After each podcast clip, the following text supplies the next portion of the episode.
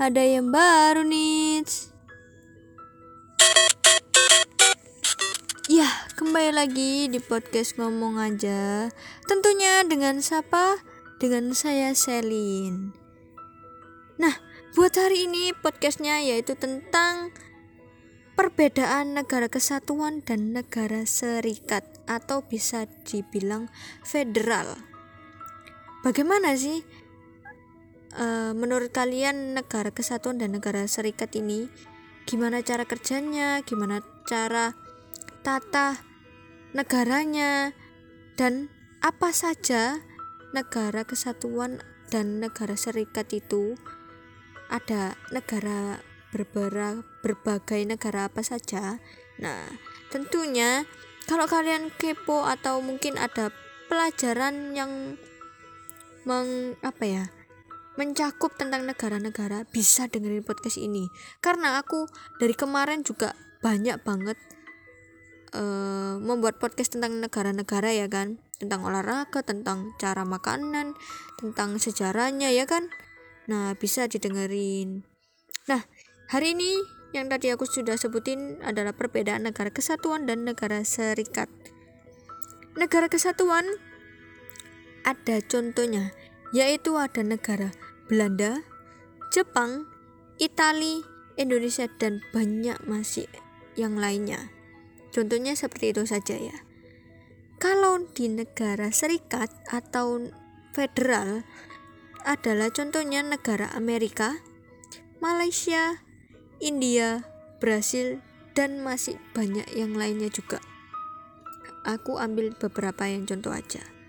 Nah, untuk negara kesatuan, pemerintah negara kesatuan mempunyai satu pemerintah yang disebut dengan pemerintah pusat. Benar banget. Di Indonesia juga sama kan. Tetapi kalau di negara serikat atau federal, pemerintah negara federal mempunyai dua. Pemerintah pertama berada di posisi sentral, dan yang kedua berada di tingkat negara bagian atau provinsi. Atau bisa dibilang seperti gubernur juga bisa.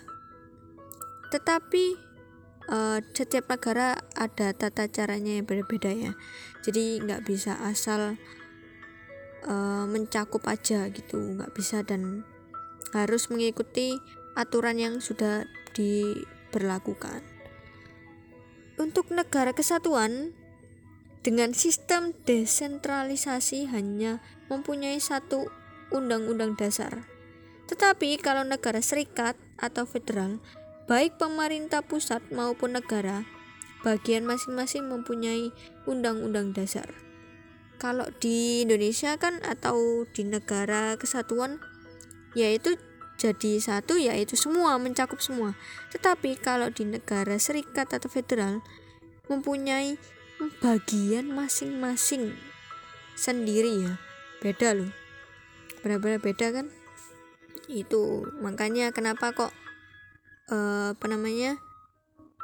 perbedaan negara kesatuan dan negara serikat. Oke, kita lanjut. Negara kesatuan. Pada negara kesatuan, APBN dan APBD-nya bergabung.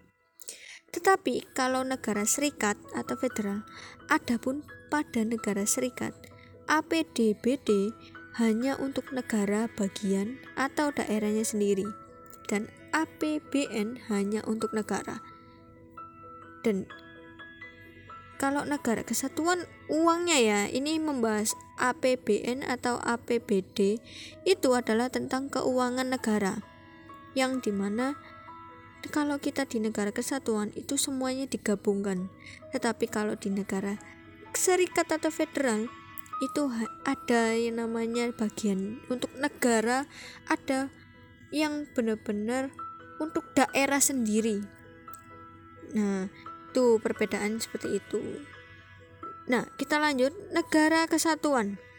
Wewenang negara tertumpu pada pemerintah pusat. Tetapi kalau di negara serikat atau federal, setiap negara bagian berwenang untuk membuat kebijakan daerahnya sendiri.